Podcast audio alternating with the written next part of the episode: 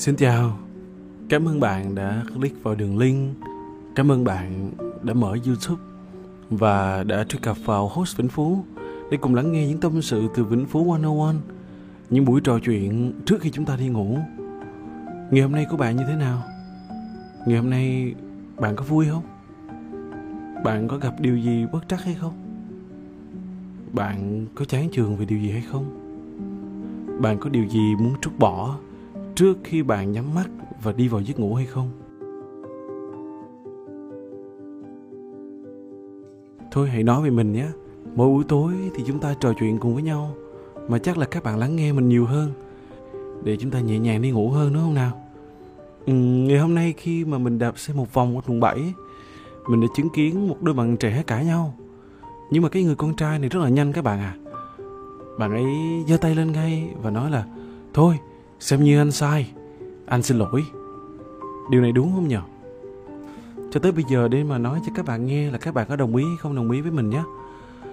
Có lẽ là trong cuộc sống mỗi chúng ta, trong gia đình nè, trong các mối quan hệ, bạn bè, công việc, cả xã hội nữa, nhất định sẽ có thời điểm mà người nào đó làm sai với chúng ta hay là ngược lại. Vậy khi tình huống nó xảy ra thì sao? Tất nhiên lúc nào cũng sẽ có câu đó là xin lỗi nhưng mà lời xin lỗi này ngày nay á, đang được thốt ra một cách rất tự nhiên. Tương tự như trường hợp ở trên mà mình vừa thấy. Lời xin lỗi này được thốt ra một cách quá nhanh chóng. Có thể sẽ làm mất đi ý nghĩa thực sự của lời xin lỗi. Mình tạm gọi một từ nhé gọi là lời xin lỗi công nghiệp đi. Tức là lời xin lỗi mà được thốt ra một cách tự nhiên, đơn giản, như là một cỗ máy được lập trình sẵn mà không hề có sự hối lỗi gì trong đó cả tất nhiên chúng ta không đánh đồng nhé. Nhưng mà mình tin có rất nhiều người đã từng sử dụng lời xin lỗi công nghiệp này. Và tất nhiên cái người mà nhận được lời xin lỗi á, có thể vì cơn giận không quá lớn không quá nặng trong cái lỗi lầm đấy hoặc vì họ quý bạn mà họ lại nhẹ nhàng cho qua. Nhưng mà bạn ơi nếu việc này cứ lặp đi lặp lại cho đến một lúc nào đó một cơn bão lòng lớn hơn thì thái độ của mọi người đối với mình sẽ khác.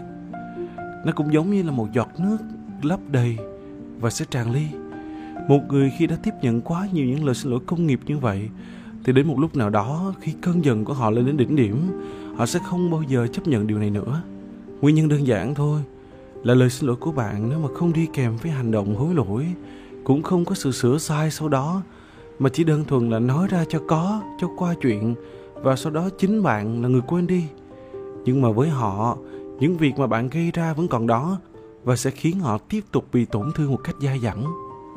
Với hầu hết mọi người khi bị tổn thương thì điều họ cần nhất là gì? Có thể bạn đang nghĩ xin lỗi trước đã, nhưng đó không phải là tất cả. Xin lỗi chỉ là một phần thôi, quan trọng nhất chính là hành động để chúng ta chuộc lỗi. Lấy ví dụ nhé, khi bạn hẹn người bạn đi chơi nhưng là đến trễ, thì khi nói ra câu xin lỗi, tất nhiên bạn bè mà vẫn sẽ bỏ qua nhưng thái độ chắc cũng không hài lòng. Sẽ có một chút ấm ức, một chút hờn giận làm cho cuộc hẹn có thể sẽ trở nên mất vui. Một cách khác, bạn hãy gửi lời xin lỗi và kèm theo câu nói là, lát nữa tao đãi mày ly nước. Hoặc nếu sập hơn, thì muốn ăn gì tao mời vậy có phải là mọi chuyện được giải quyết êm đẹp hơn rất nhiều hay không? Đó là bạn bè mà.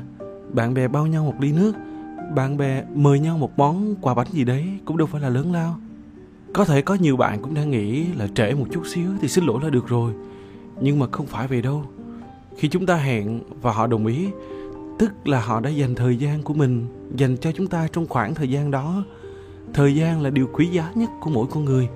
Họ quý bạn và họ sẵn sàng chờ nếu bạn đến trễ vài phút vì có lý do.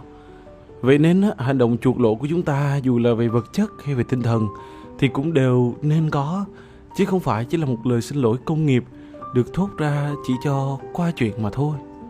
Trong cuộc sống và trong mọi mối quan hệ, hy vọng chúng ta hãy luôn hạn chế làm sai, đừng gây tổn thương cho người khác. Nhưng tất nhiên cũng có trường hợp chúng ta vô tình mắc lỗi, bởi vì nhân vô thập toàn, không thể nào toàn vẹn được cả. Vậy khi mình làm sai điều gì đó, hãy đi kèm với lời xin lỗi chân thành nhất. Chắc chắn sẽ là một hành động để chuộc lỗi của bạn. Vậy nên mình mong là tất cả chúng ta đều sẽ tập cho mình một thói quen thay vì những lời xin lỗi công nghiệp, hãy có một lời xin lỗi thật lòng, từ tận đáy lòng của các bạn. Và hãy để cho đối phương thấy được là chúng ta thực sự muốn chuộc lỗi như thế nào. Để những mối quan hệ sẽ không vì những hiểu lầm vụn vặt, những khúc mắt nhỏ mà dần rạn nứt rồi bị đánh mất theo thời gian.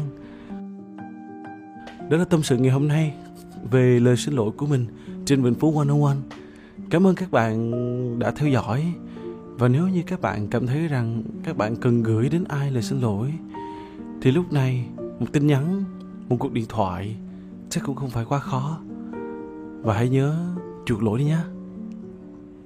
Chúc các bạn ngủ ngon.